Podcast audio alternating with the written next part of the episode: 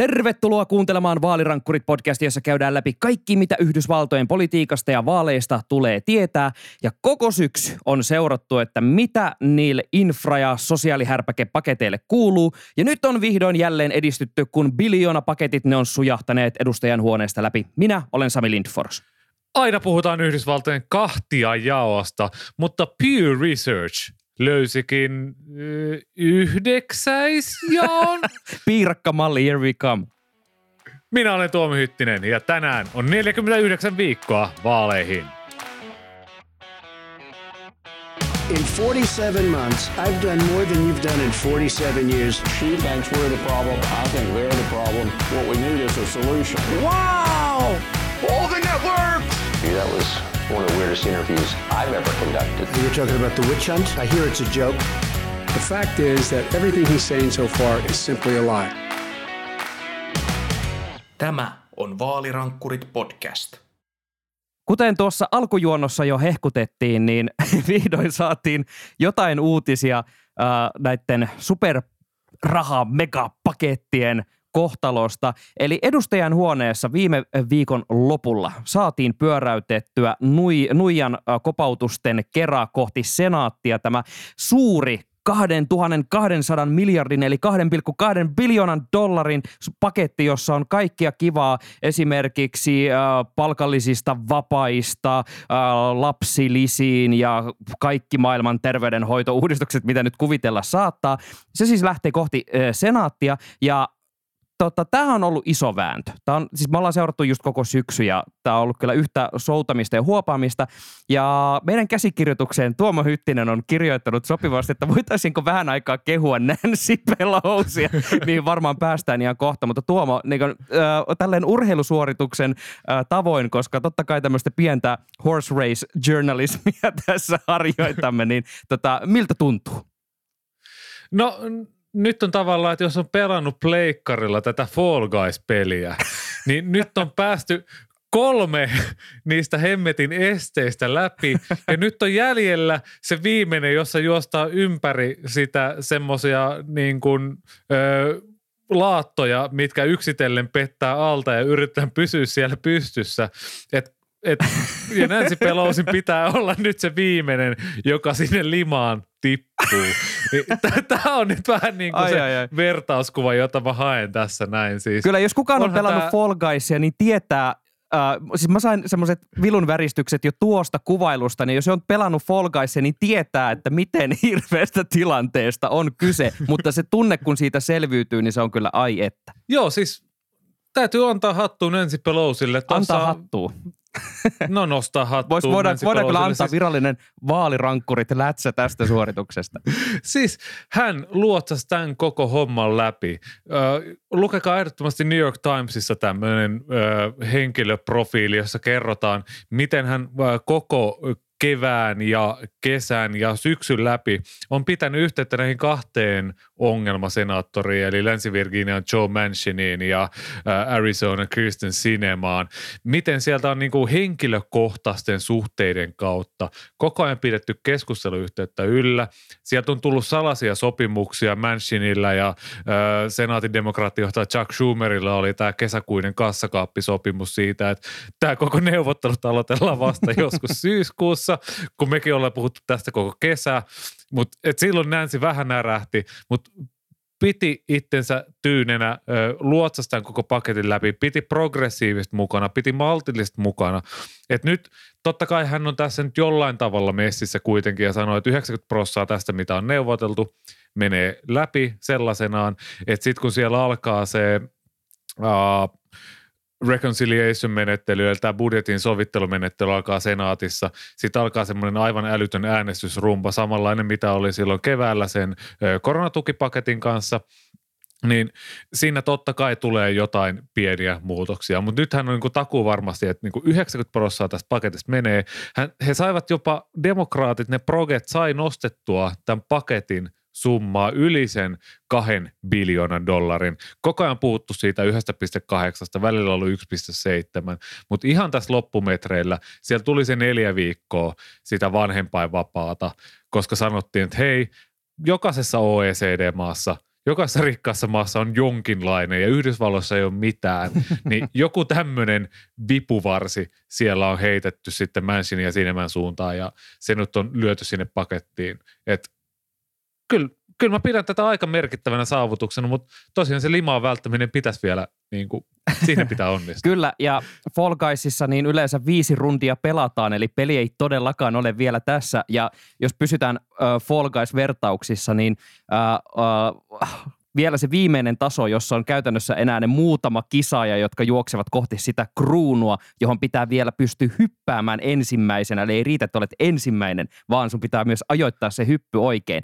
Eli siitähän tässä nyt se on sitten seuraavaksi kyse. Eli äh, Nancy Pelosi on kyllä äh, sellainen poliittinen peluri, että äh, on tämä sanonta, että never bet against Pelosi. Että äh, Nancy Pelosi, kun lähtee edistämään jotain, niin sen tietää, että hän on äh, tsekannut kertoimensa vahvasti ja ikään kuin tietää, mitä lähtee tekemään. Mutta kuitenkin, kun on ne pari tasoa tätä Fall vielä jäljellä siellä senaatin puolessa, niin äh, kaikissa, tai analyysejä mun mielestä on ollut podcasteissa vielä aika vähän. Mä siis kulutan kaikki jenkkipolitiikkatietämykseni podcastien kautta, mutta lähinnä niissä toistuu tällä hetkellä se, että sen odotetaan käyvän läpi melkoisia muutoksia ja ainakin tämmöistä pientä tornadoa on luvassa. Mitä, minkälainen analyysi sulla on Tuomo siitä, että mitä, millainen vääntö alkaa sitten senaatissa tämän paketin kanssa? Mä luulen, että se on loppujen lopuksi kuitenkin aika yksinkertainen prosessi. Tässä on nyt, sanoisinko, jos heittäisi ihan lonkalta, että semmoiset kolmisen viikkoa, kolmi neljä viikkoa ehkä on niin joululomaan, että se pitää aloittaa se niin sanottu voodorama, se missä niin kuin äänestellään yötäpäivää senaatissa, se pitää aloittaa. Tässä on tietynlainen, tässä sovittelumenettelyssä on tietynlainen prosessi, mikä pitää hoitaa että se pitää nyt saada niin kuin siihen putkeen. Ö, samaan aikaan pitää hoitaa liittovaltiorahoitusta saadaanko siihen republikaanit messiin, pitää nostaa velkakattoon, no okei, se voi lykätä ensi vuoden puolelle, mutta tässä tämmöisiä, kaikki tämmöisiä pieniä asioita, mistä niin kuin neuvotellaan koko ajan samaan aikaan. Ja kuitenkin vaikka Joe Manchin on heittänyt koko ajan vähän niin kuin sitä keppiä sinne fillarin pinnoihin, että eipä nyt mennä vielä, niin kuitenkin kun se tulee se tosipaikka, tässä on aivan sairaan pitkään neuvoteltu, niin kyllä mä luulen, että hän on siinä kuitenkin messissä. Me saatiin tässä kuussa Länsi-Virginiasta hyviä galluplukuja Joe Manchinille. Siis osavaltiossa, jonka Trump voitti jollain 40 prosenttiyksiköllä Bidenilta, niin Joe Manchin nauttii 65 prosentin kannatusta. Siis eihän tollaisia jätkiä ole missään. Että et hänellä on niin kuin oikeasti – hän, hän on kuitenkin aika semmoinen perinteinen poliitikko. Vähän niin kuin semmoinen kepulainen, että vääntää, vääntää, vääntää, mutta siinä missä kepu pettää, niin kyllä mä luulen, että Mansioniin voidaan luottaa. Mutta Tuomo, Tuomo, Tuomo, Tuomo, miten Proget nyt pelaa tätä? Pelataanko siellä yhtä aikaa upporikasta ja rutiköyhää? No tietyllä tavalla tämä on semmoinen, miten se nyt sanoisi, uskon loikka. Et nyt katsotaan, että voiko näihin omiin puoluekavereihin todella luottaa. Et tässä on koko ajan ollut semmoinen epävarmuus, että en mä oikein, niin kuin, en oikein tiedä, että pystyykö niin pystyykö Sinemaan, miten, miten tämä nyt oikein menee. Mutta nyt, jos tämä kaatuu, niin ainakin on selkeä syntipukki. Proget pystyy sanoa, että hei, Alexandria Ocasio-Cortez – on tehnyt kaiken. Okei, hän ei äänestänyt infrapaketin puolesta, mutta melkein kaiken tehnyt.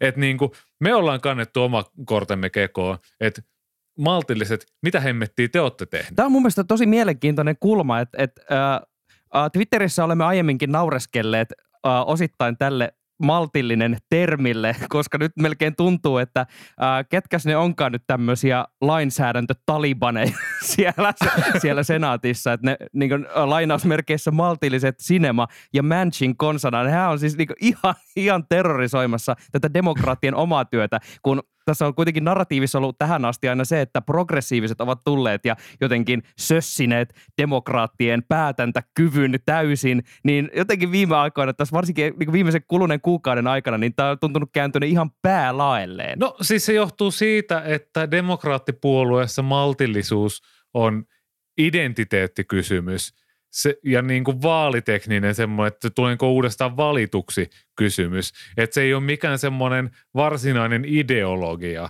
Että joku Amy Klobuchar on hyvä esimerkki siitä, että, että että hän on tietyissä asioissa, että hän on niin kuin ideologi, että hän on tietyissä asioissa liberaali, semmoinen vähän kuin Joe Biden-mainen, semmoinen progressiivinen, mutta sitten tietyissä asioissa sitten löytyy semmoista konservatiivisempaa. Sitten taas siellä on niitä demokraatteja, nyt en lähde nimeämään ketään, koska en sieltä edustajahuoneesta niin hyvin niitä tyyppejä muista. Mutta semmoisia jätkiä, jotka avaa lehden tai avaa Twitterin aamulla, katsoo, että ahas, mistä republikaanit puhuu, ja has, mistä demokraatit puhuu, ja sitten he asevoimat itsensä siihen välille. Et se on paljon enemmän sellaista peliä. Ja mä en väitä, että Joe Manchin olisi tämmöinen Kristen Cinemasta parempi olla sanomatta mitään. Mutta jos palataan tähän vielä tähän BBB, eli vitsi, mun teki mieli heittää tähän Yle Xn iltapäiväohjelman vitsi, mutta se meni siinä, se juna. Toivottavasti infrapaketilla rakennetaan parempia. näin tämä, näin tämä kuulkaa, tämä podi palvelee. Eli BBB-paketti. Ää, mikä merkitys tällä on ajatellen ihan se, että ensi vuonna ne vaalitkin häämöttää? Joo, siis viime viikolla alkuviikostahan hyväksyttiin infrapaketti. Joe Biden lähti kiertämään sitten, että hei tässä näin nyt sitten kierretään Wisconsinissa ja missä muualla tätä kierrettiin. Ja sitten julkisuutta sitä nyt ei ihan hirveästi tullut, koska mediassa koko ajan odotettiin, että no niin, seuraava tappelu. Kaatas mielestä tälle Build Back Betterille oikein kuuluu. No, kaikkihan nyt sitten riippuu siitä, että meneekö tämä läpi. Että jos tämä menee läpi, niin tämä koko paketti, kaikki se koronatuki, kaikki infrapaketit, kaikki on suurta voittoa. Jos tämä Build Back Better ei mene läpi, niin tämä on ollut yksi hemmetin fiasko. Vaikka niin kuin, sinne on jo syynätty kolme tuhatta miljardia dollaria liittovaltion rahaa, niin jos ei tämä viimeinen 2000 miljardia mene läpi, niin demokraatti on jossain määrin epäonnistunut. Jossain vaikka määrin. Se, niin, vaikka, vaikka se ei todellakaan mene niin. Mutta mitä tässä tulee demokraattien välivaaleihin, niin Mä en tiedä, onko sellaista rahamäärää, Sami, että mitä Joe Biden pystyisi heittämään, että hän pystyisi ostamaan itselleen vaalivoiton tai edes lievän vaalitappion. Seuraavaksi perehdytään näihin kuuluisiin jakolinjoihin, jotka jakavat kansaa kahtia. Ei kun sehän ei olekaan enää kahtia, vaan siihen kummalliseen yhdeksään sliceen käytännö, käytännössä. Mikäli on uskominen siis äh, tämmöistä tutkimuskeskus Pewta tai PE2V, mä en ole, mä en ole edelleenkään ihan varma, että miten he ikään kuin preferoivat tuon oman, oman tota, tutkimuskeskuksensa äh, nimen lausumisen. Mutta tässä on siis tehty ihan kunnolla työtä. Siellä on ollut 10 000 vastaajaa Amerikasta ja lähdetty selvittämään, että missä oikeasti menee – erilaisten poliittisesti ajattelevien ryhmittymien linjat ja tehty si- sitä kautta tämmöisiä profiileja. Tuomo, haluatko lähteä avaamaan, että mikä tässä Beyond Red versus Blue, The Political Typology tutkimuksessa viehätti sua? Joo, siis mua viehättää aina se analyysi, jossa tavallaan ö, päästään sinne – jotenkin lähemmäs sitä sellaista oikeaa amerikkalaista äänestäjää. Että ei ole aina se, että oi se Trump on niin hullu tai se, että oi ne vaan tappelee siellä, että on oikeisto ja on vasemmisto. Vaan täällä on oikeasti siis, tämä Pyyn tutkimusta on aika, aika pitkä, aika niin kuin mä sanoisin niin kuin perinpohjainen ja mun mielestä tämä tuntuu niin kuin sellaiselta, että hei, että nyt, nyt tässä on niin kuin oikeasti löydetty jotain. Ja se, mitä tässä on löydetty, on tavallaan niin kuin neljä konservatiiviryhmää, neljä liberaaliryhmää ja yksi semmoinen uh, straight sideliners politiikan ulkopuolisten ryhmä siinä välissä.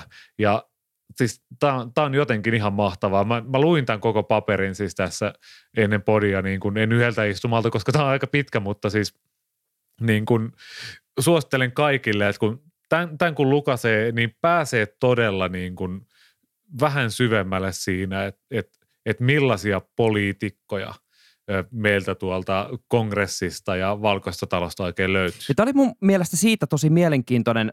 Mäkin tämän lukasin läpi, mutta mun täytyy tunnustaa, että tää, näillä marraskuun D-vitamiinivajareilla, niin kyllä silmät rupesi välillä vaan äh, hyppelehtimään, kun tuota tekstiä luki, mutta onneksi on aina kivoja graafeja, jotka myös sitten vievät tässä eteenpäin. Mutta siis tämä on niin kuin äärimmäisen, äh, niin kuin sä sanoit, niin tota, jotenkin tosi hyvin perusteltu kaikki nämä sliceit, mitä tänne on tehty. Ja tota, tätä oli niin mielenkiintoista lukea. Ja just se, että tässä on äh, mitä niin omaan silmään nyt tulee ja jotenkin seurannut sitä amerikkalaista keskustelukulttuuria, niin tämä tuntuu kuvastavan paljon paremmin kuin pelkästään se narratiivi siitä semmoisesta kahtia jakautumisesta. Tämä pureutuu just niin, että se kahtiajako toki on niihin, niin kuin, niihin ääripäihin men- menemistä, mutta just, että se hahmottaa myös niitä segmenttejä, jotka jää siihen väliin.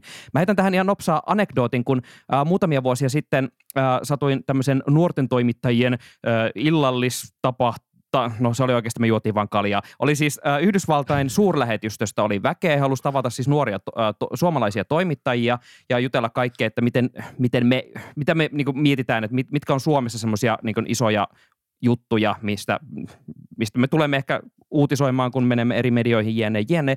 Mutta silloin mä olin vähän silleen nenäkäs ja mä kysyin sitten näiltä tota, virkahenkilöiltä, jotka olivat siellä sitten meidän kanssa kaljalla. Ja mä halusin kysyä, että no ootteko te republikaaneja vai demokraatteja. Menivät vähän vaivaantuneeksi, koska he on niin virkahenkilöitä, että he yrittää niin olla irti tästä tämmöisestä päivän politiikasta. Mutta mä sain hyvän luennon juuri siitä, että se mitä suomalainen media ei äh, usein kykene nostaa esille, on, on juuri tämä independent-osasto, eli se porukka, joka just vaihtaa ja niin kuin, ei ole siinä vahvasti siihen poliittiseen identiteettiin sitoutunut, vaan vähän koittaa puntaroida, niin tota, he nosti tätä. Ja tässä mennään juuri niin mun mielestä hyvin semmoisiin semmoisten mielenmaisemien ytimeen.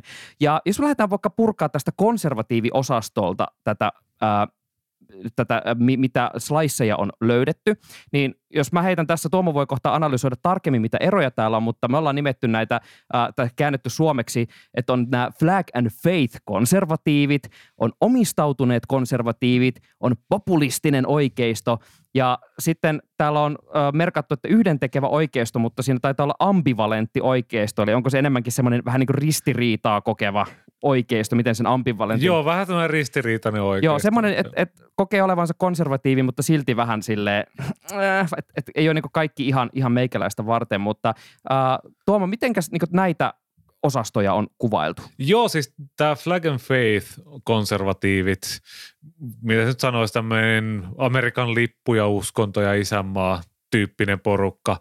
Tosi vanhoja, tosi kristittyjä, tosi aktiivisia politiikan seuraajia ja harjoittajia.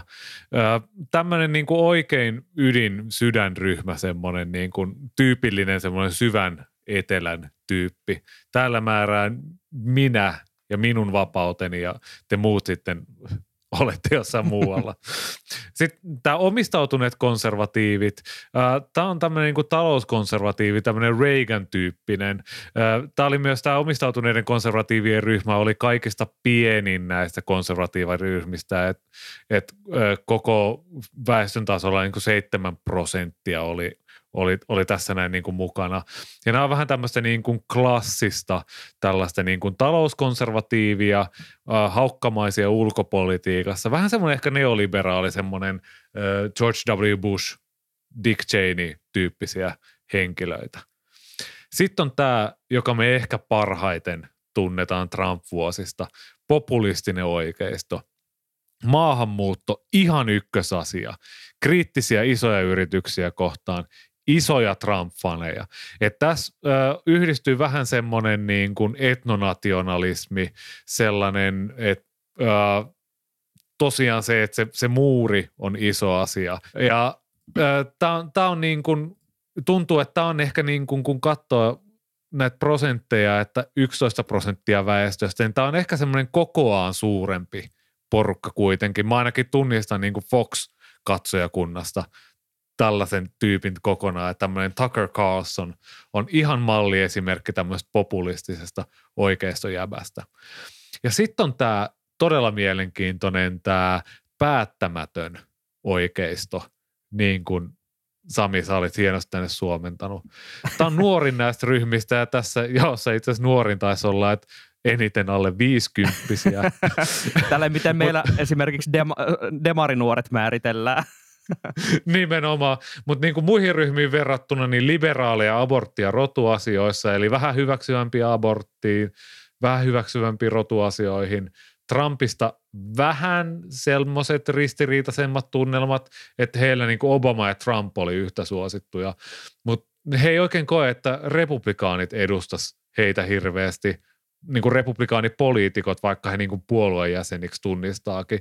Ja kun Sami, sä tuossa aiemmin puhut näistä niin kuin independenteistä, niin tämä, että Obama ja Trump on tässä porukassa yhtä suosittuja presidenttejä, niin kertoo ehkä siitä, että että että on se porukka, jonka Obama voitti, jonka Trump hävisi tai voitti sitten sen jälkeen ja ehkä hävitti sitten tässä 2020. Kyllä, ja tämä on mun mielestä äh, just ehkä jotenkin sen porukan ytimessä, mitä tämä uh, täältä suurlähetystöstä tämä tyyppi mulle ehkä yritti selittää. Ja tämä on ensimmäinen kerta, kun mä näen semmoisen, tiedätkö, tosi selkeästi kuvatun uh, ryhmän, tai että on, oike, on, on tutkittu, haastateltu ihmisiä ja tavallaan annettu semmoinen niin selkeät tiedätkö, statsit näin niin Dungeons and Dragons pelaajien henkeen, henkeen että et, et, tavallaan, tää, kun tämä porukka on muutenkin tästä äh, konservatiivisektorista se isoin, niin se on niin mielenkiintoista, että toisaalta tämä porukka myös sitten jää varsinkin tässä medianarratiivissa yleensä usein eniten jalkoihin. Joo, kyllä vaan. Mutta siis sitten kun katsoo näitä, että mitä, mitkä konservatiiveja yhdistää, niin sieltä löytyy muutama ihan selkeä asia, minkä musta tuntuu, että kaikki tunnistaa. Siis pieni valtio, että mahdollisimman niin kuin, oo, yövartijavaltio. Sitten se rotuasia, valkoista etuoikeutta ei ole olemassakaan. Kun katsoo sitä skaalaa, demokraateissa on niin kuin vähän hajontaa siellä, niin kuin, että no kyllä sitä valkoista etuoikeutta on siinä päässä, mutta republikaanit on kaikki tyylin pakkautunut sinne toiseen päähän, että emme tunnista tätä ollenkaan. Tosiaan individualismi, yksilön oikeudet, kaikki kaikessa – ja sitten ihan tämmöinen niin kuin wokin ja canceloinnin vastaisuus.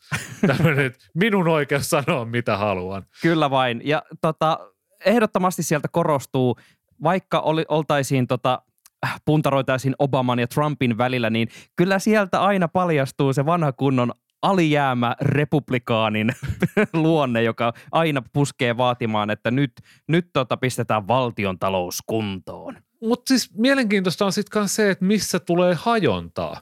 Esimerkiksi veropolitiikassa tämä populistinen oikeisto oli sitä mieltä, että hei, mm, ihan hyvin voisi niinku miljardöörejä ja suuryrityksiä verottaa vähän niinku kovemmalla kädellä, vaikka kaikki muut ryhmät ei olisi ollut sitä mieltä. Samoin sitten tämä päättämätön oikeisto, nämä alle 50 nuoret republikaanit, on sitten esimerkiksi homouden suhteen sellaisia, että hei, samaa sukupuolta olevia avioliitot, niin kuin, joo, kyllähän tämä niin kuin on ihan ok. Maahanmuutossa populistinen oikeisto, ihan ykkösasia. Muille vähän silleen, että no, vois ne täällä olla. Uskonnon rooli, tämä flag and faith-konservatiivit on silleen, että hei, nyt tarvitaan valtion kirkko. Ja oikeastaan kaikki muut amerikkalaiset on silleen, Excuse Mitä hemmettiä te puhutte? Kyllä, ja tuo, tuo valtion rooli on mun mielestä näissä äh, konservatiiviryhmissä tosi mielenkiintoinen, koska esim. just niin kuin kuvasit äh, tavallaan tämä ambivalentti oikeisto, joka jossain määrin nojaa sinne pienesti sinne niin demokraattienkin puolelle, niin sieltä varmaan allekirjoitetaan just semmoisia, että ää, tiettyjä tämmöisiä hyvinvointivaltion piirteitä voidaan allekirjoittaa, kun taas niin kuin me ollaan aiemminkin puhuttu, että sitten sieltä populistisesta oikeistosta välillä tupsahtaa semmoisia hyvinkin jännittäviä vahvan valtion kaipuuhuutoja, kunhan se on se semmoinen valtio, mistä minä tykkään ja missä se suo on imetty kuiviin. Että se tavallaan ne, niin kuin, ne motiivit siellä taustalla vaihtelevat sille jännästi, vaikka ikään kuin tullaan sille samalle sektorille. Joo, ja sitten jos mennään tuonne mennään liberaalipuolelle tässä välissä ja sitten katsotaan, että ketä siihen väliin jää. Mutta siis tältä vasemmalta laidalta löytyy järjestyksessä tämmöinen outsider left, eli olisiko se sitten tämmöinen ulkopuolelle jäävä Ulkopuoliset vasemmisto. vassarit. Just, juurikin näin. Eli ajatuksellisesti ja ideologisesti erittäin liberaalia, varsinkin ilmastopolitiikan, varsinkin maahanmuuton suhteen. Mutta he ei oikein tykkää demokraattien mainstreamista. Ja tämä on myös tämä niin kuin nuorin porukka näistä liberaaleista tai demokraateista. Mitä Ja tässä akselilla sanoisi he sijoittuvat samalla tavalla kuin juurikin tämä ambivalentti oikeisto, että siellä tota, asetutaan niin sanotusti keskelle. Sitten on tämmöinen Democratic Mainstays, eli joskus tämmöinen Perusdemarit. Perusdemarit, kyllä. Isoin porukka, eli äh, olisiko 28 prosenttia näihin niin kuin demokraattiin nojaavista koko väestöstä, 16 prosenttia on muuten myös koko väestöstä isoin osa. Tämmöinen perusdemari tyyppi, tykkää sosiaaliturvasta, valtion rooli erittäin ok, jos on aktiivinen, maahanmuutto, armeija, rikollisuus, siinä ollaan vähän konservatiivisempia, että hei, ei nyt tarvitsisi ihan ole vapaamielinen olla. Tämä on varmaan se porukka, jota on myös semmoinen tietty, että kun rajalle alkaa Sami pakkautua porukkaa, niin tämä porukka on myös silleen niin kuin, että öö, ne pitäisi varmaan jättää sinne Meksikon puolelle. Kyllä, täällä, tämä porukka on varmaan äh, osittain sitä semmoista Ysäri Clinton-laista laista väkeä. Aivan, siis just, just nimenomaan näin. Tämmöisiä niin kuin köyhän miehen republikaaneja tyyli. Kyllä, sillä että tuetaan samalla pikku, tätä tämmöistä kivaa, kivaa valtiota, mutta samalla voidaan tukkia se raja, ettei tänne nyt ihan kuka vain voi tulla.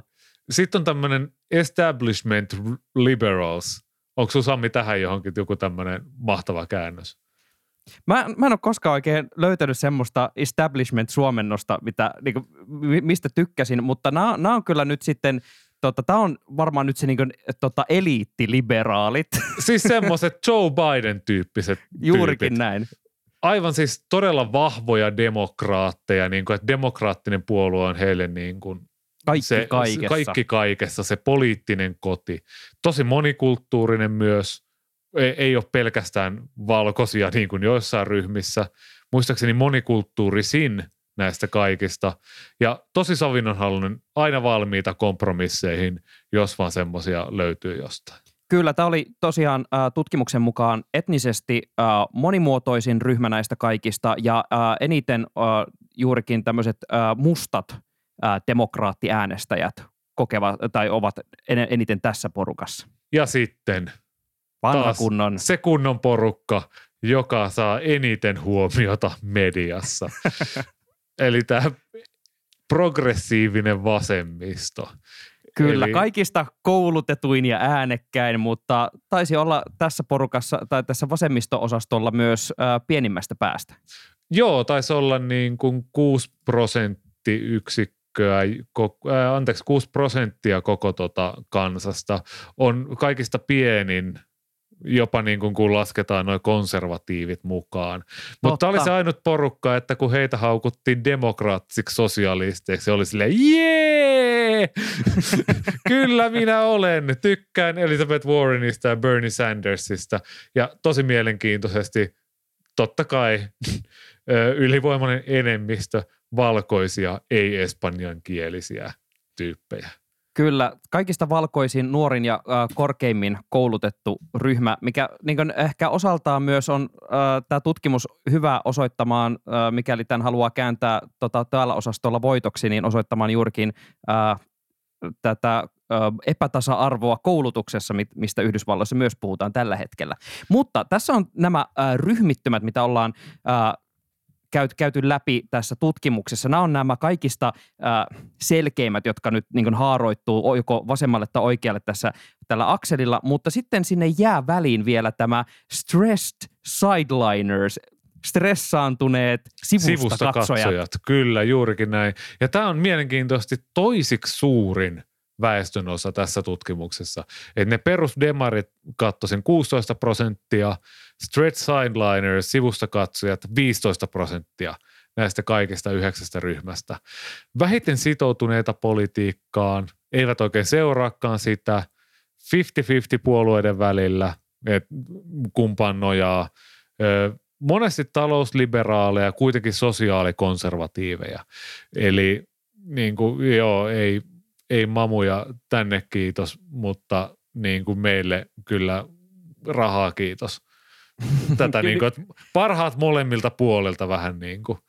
Ja, ja kun äh, taannoin pohdittiin sitä, että millä tavalla, äh, kun puhutaan vaikka somessa poliittisesta vaikuttamisesta ja sitten kun äh, republikaanit ovat tuntuneet tällä hetkellä hallitseneen näissä vaaleissa sitä, että he hallitsevat sitä narratiivia. Siellä heitetään väite ilmoille, demokraatit eivät jotenkin halua tulla, tulla tappelemaan, niin tämä on se porukka, joka sitten vaan näkee käytännössä jossain jonkun hienon sloganin, että nyt ne aikoo kieltää lehmät lailla ja tälle porukalle se on vaan silleen, että aha, se on se asia, mikä jää mieleen ja sitten vähän niin kuin mennään elämässä eteenpäin. Niin, nimenomaan. Siis tästä sivusta ja katsojista mulle tuli mieleen, että äänestääkö tämä porukka kuinka paljon.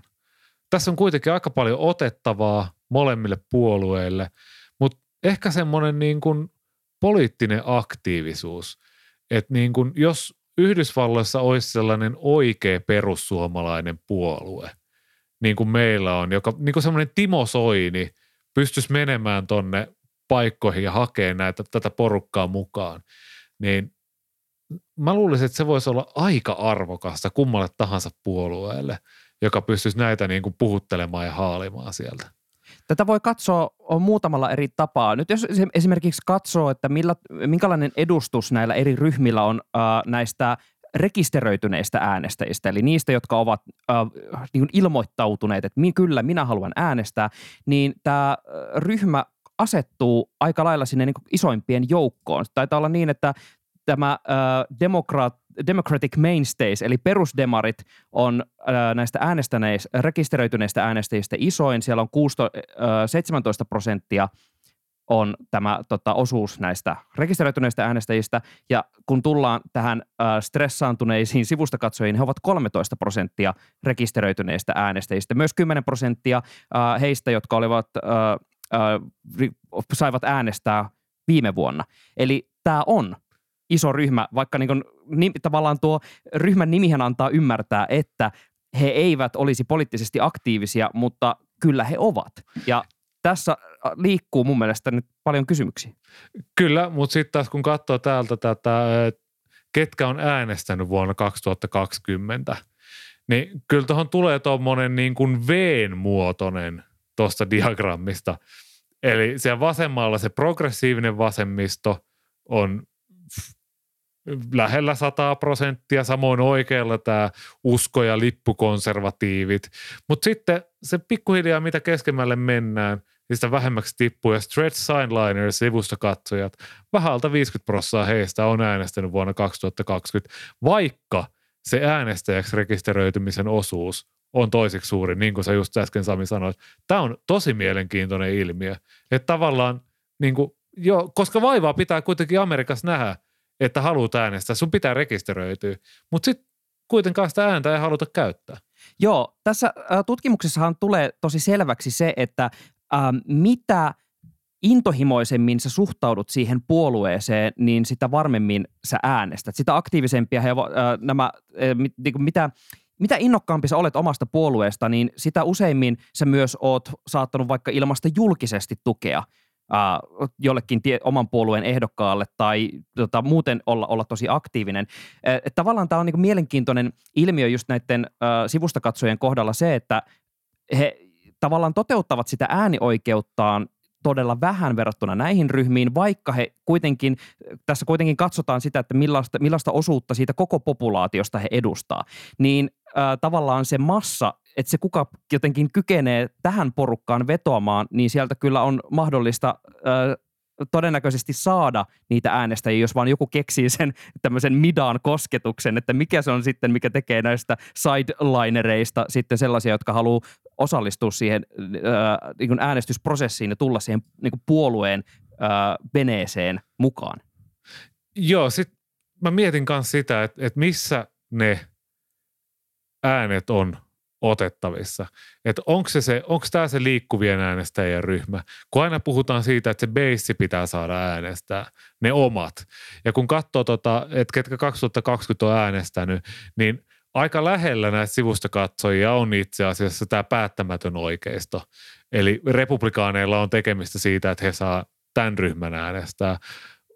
Tosin demokraateilla on sitten tämä ilmasto- ja maahanmuuttoasioissa liberaali tämä ulkopuolisten vasemmistolaisten ryhmä, joka on myös siinä lähellä 50 prosenttia. Että ne muut on sitten vähän, vähän siellä ylempänä. Että kun aina puhutaan se base, base, base, vai sitten ne swing voters sit siitä välistä, niin ei ole, ei ole ihan helppo palapeli. Ei ole ihan helppo palapeli. Ja sieltä toiselta puolelta voi olla tosi vaikea kurottaa niitä äänestäjiä omalle puolelle.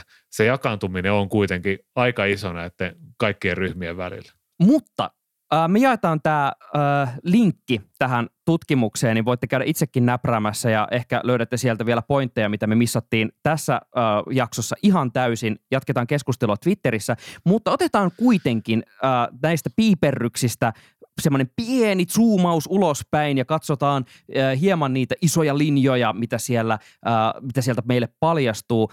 Tuomo, mitkä on sun isot otteet tästä tutkimuksesta? Kyllähän tässä näkyy selkeästi, että rotu on se amerikkalaisia tällä hetkellä eniten jakava asia. Et siinä niin kuin mennään sinne kiikkulaudan molempiin päätyihin. Liberaaleista valtaosa sanoo, että jotain pitää tehdä, että se ero on lähinnä siitä, että, että pitääkö tämä järjestelmä räjäyttää vai riittääkö, että siellä sisällä nyt pidetään instituutiot ja niitä vähän muutetaan. Konservatiivien joukossa taas sitten se aivan merkittävä enemmistö sanoo, että mitään ei tarvitse tehdä. Et kun mietitään sitä toissakesäisiä Black Lives Matter-protesteja, että että minkä takia se palautui niin nopeasti siihen, että aluksi tunnettiin sympatiaa, kun George Floyd kuoli ja videot levisi ja kaikki oli sitä, että tälle pitää tehdä jotain, niin nyt se on palannut taas niihin vanhoihin poteroihin, että, että se konservatiivien valkoisten mielipide on se, että no eihän tässä maassa ole rasismia, kun taas sitten toisella puolella ollaan sitä mieltä, että tässä maassa on systemaattista rasismia, joka on instituution pesiytynyt ja sille pitäisi jotain tehdä. Ja tämän, takia tästä puhutaan amerikkalaisessa mediassa ihan helkkaristi. Toinen, mitä mä ehkä nostaisin tästä esille, on se, että demokraatit näyttäisi tällä tavallaan kaikilla kiikkulaudoilla olevan sille vähän hajanaisempia – tai että ne asettuu paljon tasaisemmin kuin republikaanit. Niin tämä voi selittää sitä, että minkä takia me ollaan nähty infrapaketissa, Build Back Better-paketissa, kaikissa paketeissa paljon riitasampaa neuvottelua. Että siellä on selkeitä semmoisia niin ideologisia ristiriitoja ihan kaikissa asioissa, mitä niiden pitää sovittaa yhteen ja ne tykkää puhua toimittajille. Sen takia se näyttää semmoiselta ihan kaameelta sekamelskalta, kun me katsotaan, että, että minkä takia demokraatit ei saa mitään aikaa. Mutta republikaanit, ne, ne tietää, tämä on mun kolmas pointti. Republikaanit tietää, että missä niillä on yhteisymmärrys, missä niillä ei ole yhteisymmärrystä. Ja Trump hallitsi sillä tavalla, että hän niin kuin sekoili ihan mitä sattuu oikeastaan vähän niin kuin kaikissa asioissa, koska hän pystyi puhuttelemaan kaikenlaisia republikaaniäänestäjiä, että siellä niin kuin joku ryhmä on jossain asiassa aina Trumpin puolella. Mutta sitten veropolitiikassa nyt lähinnä heillä oli tosi vankka yhteisymmärrys. Se on niin kuin ehkä yksi niistä, missä – niin kuin porukka oli silleen, että okei, että veroja voidaan leikata, että tässä niin kuin ollaan ja maahanmuutto, tässä ollaan kovia. Että niin kuin tämmöiset tietyt avainasiat, kun on hallussa, niin silloin muuten voidaan olla kuin sijat pellossa. Se on ihan totta, kun nytkin katsoo, äh, ajattelee demokraattien sitä ha, niin kuin hajanaisuutta tuolla niin akselillakin, että kun tavallaan löytyy sitä republikan laittia ja sitten löytyy sitä tota, äärimmäisen progressiivista vä- väkeä, niin siinä niin ajaudutaan väkisinkin äh, isompiin ristiriitoihin, koska äh, sieltä tulee ihan suoranaisia ristiriitoja pelkästään siinä, että mikä on yleensäkään valtion rooli yhtään missään äh, verotuksessa ja muuta, niin tämä ei tosiaan niin yllätä nyt, kun tätä, näitä skaaloja on tässä katsonut, että miksi republikaaneilla on tietyllä tapaa helpommat askelmerkit ollut. Niin ja tietyllä tapaa Trump on suojannut sitä puoluetta myös, että okei tavallaan hän on kaapannut sen ja tuhannut sen puolueen koko ideologisen pohjan. Puolueella muistet, muistet, muistutetaan vielä, ei ole edes puolueohjelmaa.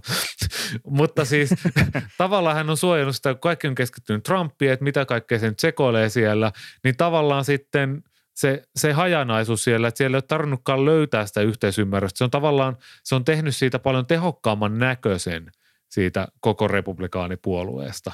Ja kun nyt republikaanipuolueessa puhutaan vielä, niin kun katsoo näitä koko kansan näitä prosentteja, että ketä siellä on konservatiiveja ja ketä siellä on liberaaleja, niin kyllä konservatiiveja on semmoinen, laskin nopeasti semmoinen viitisen prosenttiyksikköä vähemmän kuin liberaaleja. Et siinä on jo tämmöinen rakenteellinen ero, että heillä on niin kuin tai että liberaaleilla on kansanparissa semmoinen tietty etulyöntiasema. Ja siitä me ollaan puhuttu muutenkin, että, että, että se on se 5 prosenttiyksikköä suurin piirtein, mitä presidentinvaaleissakin voidaan laskea, että demokraattien pitäisi normivuonna voittaa. Niin se näkyy tässä ihan selkeästi. Mutta sitten vaalijärjestelmä, se kannattaa muokata sellaiseksi, että tällä konservatiivien vähemmistölläkin voidaan hallita.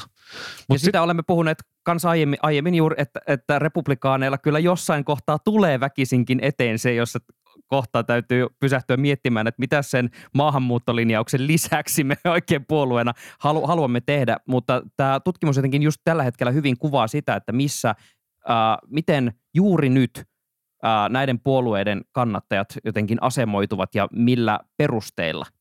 Ja sitten neljäs pointti on se, että progressiivisten näiden vasemmistolaisten pitää voittaa se oma puolue ensin haltuun. Että niiden pitää tehdä siellä sitä työtä, vaikka se on äänekäs ryhmä. Jos sen pitää liian isoa ääntä tavallaan sinne republikaanien suuntaan, niin se alkaa se porukka näyttää niin kuin kokoaan suuremmalta. En tietenkään ole niin kuin tarkoitus niin kuin hiljentää ketään tai siihen Amerikassa nyt kukaan pystykään, mutta mun mielestä demokraattipuolue tekisi viisaasti, jos – he pystyisivät jotenkin antamaan sille porukalle enemmän tilaa mediassa, puhumaan enemmän siitä, että, että näyttämään, että miltä se puolue tavallaan oikeasti näyttää. Totta kai siihen vaikuttaa sekin, että sitten vastapuolella Fox News on silleen, että joo, että ei me todellakaan haluta näyttää tuollaista kuvaa, vaan näytän mieluummin Ilhan Omaria ja Alexandria Casio Cortesia täällä päivät pitkät Sean Hannityssä ja Tucker Carlsonissa, mutta niin kuin – demokraatit nyt vähän niin kuin sellaista enemmän sellaista niin kuin republikaania, sellaista juonikkuutta ja häikäilemättömyyttä, mitä siellä punaisella puolella hyvinkin usein nähdään. Tämä on erin, er, erinomainen ja erittäin mielenkiintoinen suositus, millä, millaisiin toimiin kannattaa ry, ryhtyä. Jäämme odottamaan, että kuunneltaisiinko siellä vaalirankkureita ja millaisia manövereitä ruvetaan jatkossa näkemään liuutaan kohti tämän osion loppua, äh, koska tästä analyysiä voisi vetää tunti kaupalla, mutta äh, ennen kuin ruvetaan mitään wrap-uppaamaan, niin tämähän ei ollut vaan tässä. Tämä ei ollut vaan, että hei, me julkaistiin nyt vähän tälleen tutkimusdataa, vaan koska ajan henki on pelillistäminen, niin tässäkin oli totta kai tämmöinen teepäs testi, että mihinkäs kategoriaan itse sijoitut. Ja mehän totta kai sitten tehtiin ää, tämä, tämä testi ja katsottiin, että mikä lokero meidät nielaisee ja ää, mihinkä sektoriin ää, sujahti Tuomo Hyttinen. Joo, mä olin, ilahduin siitä, koska olen jo yli kolmekymppinen ja potemassa tietynlaista keski kriisiä, niin tällä liberaalilaidalla siihen nuorimpaan ryhmään, eli outsider left, eli no tämä niin. ulkopuolinen vasemmisto, joka on menettänyt uskonsa aika lailla politiikkaan kaikkineensa. sille reilusti. Ei tota, just sillä, että on, on liberaali, mutta sitten demokraattienkin touhu näyttäytyy jo vähän semmoiselta, että jaa, että mä taidan kyllä pysyä täällä Fall Guysin parissa. Sami, miten sä Mä teen tämän kaksi kertaa. Mulla on kaksi storia tästä. Tota, nämä kysymyksethän on siis, äh, täl, tota, jos tota lähtee tekemään, niin siinä esimerkiksi kysytään, että äh, jos sinun pitäisi valita, niin äh, kumman ottaisit mieluimmin? Äh, pienemmän äh, valtionhallinnon ja vähemmän julkisia palveluita vai isomman hallinnon ja enemmän julkisia palveluita. Ja sitten tästä ruvetaan vastaamaan ja sieltä tulee sitten ää, saattaa tulla erilaisia jatkokysymyksiä siitä, että miten paljon esimerkiksi. Ja mä tein ensin ihan tälleen suomalaisena Samina, joka on äh, ihan sama, keneltä yhdysvaltalaiselta kysyy, niin ihan täys kommunisti. ihan, tästä ei päästä kyllä mihinkään. Että jos alkaisi amerikkalaiselle yhtään selostaa, että mitäs meillä on Suomessa kaikkea kivaa, niin oikeasti huuli pyöreänä sitä yleensä katsotaan, jos ensimmäistä kertaa kuulee. Eli mäkin päädyin siis Outsider Leftiin, eli sinne nuoreen äh, osastoon, joka tota, joka, joka, joka ei oikein katso kummankaan puolen touhuja hyvällä, mutta kaipaisi tämmöisiä hyvinvointivaltion kaltaisia palveluita. Eli me ollaan ideologisesti niin kuin häiritsevän samanlaisia. Kyllä. Me ollaan molemmat tota kolmekymppisiä valkoisia miehiä, joilla on silmälasit ja podcast ja sitten vielä tämä. Eikö mikään riitä? Mutta sitten mä tota tein ihan lystiksi semmoisen ajatusleikin, että mitä jos mä olisinkin ö, varttunut Yhdysvalloissa silleen, että mulla olisi tavallaan jotakuinkin nämä ö, tietynlaiset samat ö, tarpeet, joita yhteiskunnalta odotan kuin mitä täällä Suomessa, mutta jollain tavalla vähän ö, suhteutettuna siihen, että mä ajattelisin kuin yhdysvaltalainen, jolloin mulla tuli sitten enemmän esimerkiksi, täällä ö, on ehdotettu, että ö, tätä ö, epätasa-arvoa pitää, pitääkö sitä korjata joko pistämällä osa lainsäädännöstä täysin uusiksi tai pystyykö ne muutokset tekemään systeemin sisällä. Ja mä lähdin sitten vastailemaan ikään kuin sille, että mitä, miten mä tässä kontekstissa todennäköisesti toimisin. Ja musta tuntuu, että mä lähdin vähän tämmöiselle sovittelevammalle linjalle ja uskon, että järjestelmän sisällä kaikkea pystyy myös muuttamaan, jolloin minä päädyin osastolle nimeltä Establishment Liberals. Oh, Eli toisin san... köyhän miehen Joe Biden, niinkö? Kyllä, kyllä. Musta tuli käytännössä Kirstin Cinema.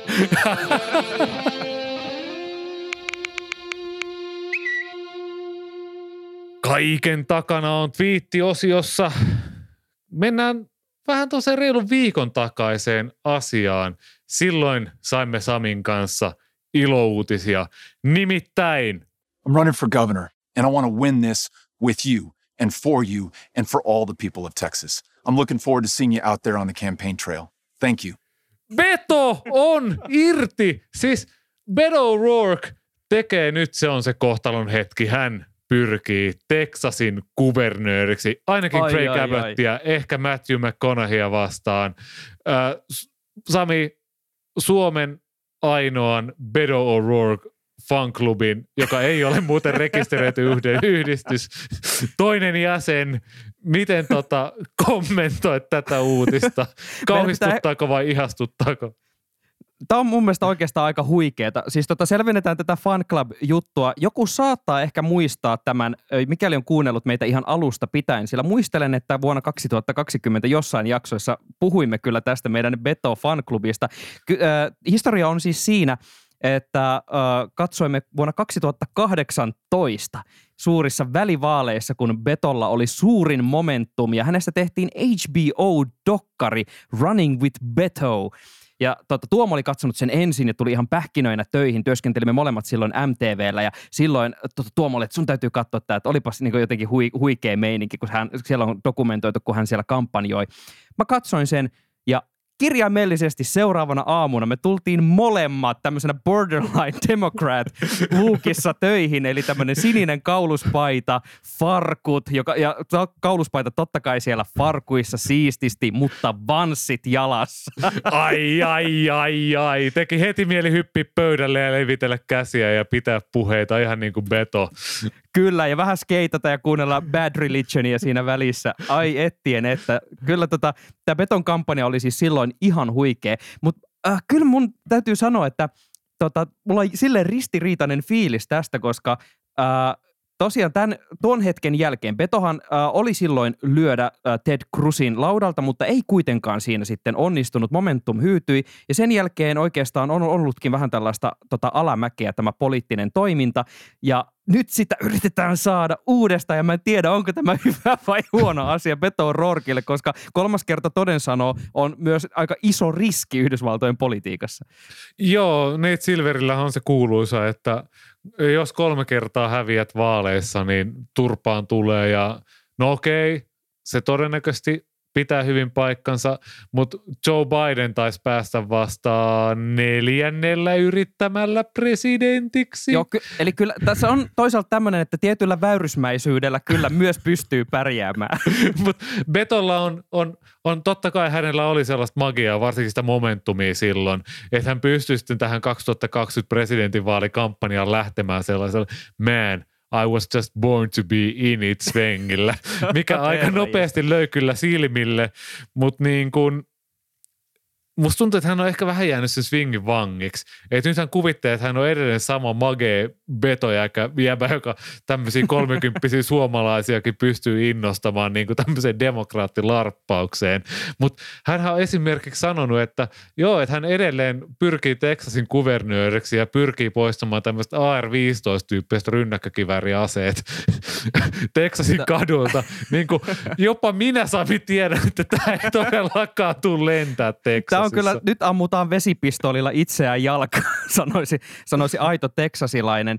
Tota, ää, mä oon, tämä on silleen mielenkiintoinen nähdä, koska mehän käytiin tästä, tota, Twitterissä olikin jo jonkin verran tästä sitten keskustelua, että ää, mi- mihinkähän suuntaan tämä tästä menee. Joo, Beto on ilmeisesti onnistunut ää, keräämään jo lyhyessä ajassa miljoonia dollareita ää, vaalikassaa, mikä on hyvä indikaattori, mutta ehkä vielä on vielä semmoinen lupaus, että nyt on tulossa niitä ääniä, rahaa, kylläkin, kylläkin. Jännä nähdä, että mihin tuo momentum lähtee, koska Tuomo esimerkiksi Twitterissä nosti sitten esiin, että istuvan kuvernöörin Greg Abbottin suosio taas on itse asiassa aika lailla polkenut alas, mikä on myös niin kuin mielenkiintoinen lähtöasetelma, kun lähdetään näitä vaaleja kohti.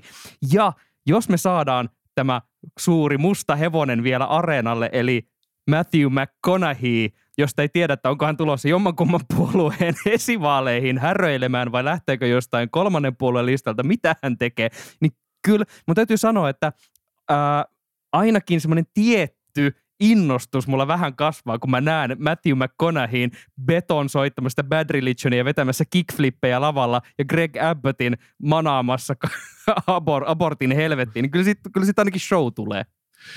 Texassa alkaa Sami sellainen rodeo, että kenenkään hatut ei pysy päässä. Kiitos, että kuuntelet Vaalirankkurit podcastia ja Twitterissä tarjoamme edelleen vertaistukipalveluita kaikille Yhdysvaltojen politiikasta kiinnostuneille ja siellä saa myös äh, liittyä Borderline Democrat äh, asun ystävien joukkoon. Saa liittyä myös ihan tähän fan klubin kuvien kerran, jos haluaa. Ei ole pakko, mutta se, siellä voit meidät tägätä at Sami Lindfors, at Tuomo Hytti ja at Vaalirankkurit ja käydään keskustelua siitä, että äh, mitkä vanssit pitää laittaa jalkaan, kun larppaa Beto O'Rourkea. Tai nutit sitten rodeoratsusi sähköpiiskalla tai AR-15-tyyppisellä rynnäkkökiväärillä tai vaikka sitten ihan kanelipullalla, niin kerro meistä ystävillesi. He saattaisivat pitää vaalirankkureista ja tällaisista pitkistä polveilevista puheenvuoroista 50 minuuttisen podcastin lopuksi. Sami, pitääkö koota lopettaa vaalirankkurit palaa ihan muutaman päivän, viikon kuluttua. No niin, moi moi.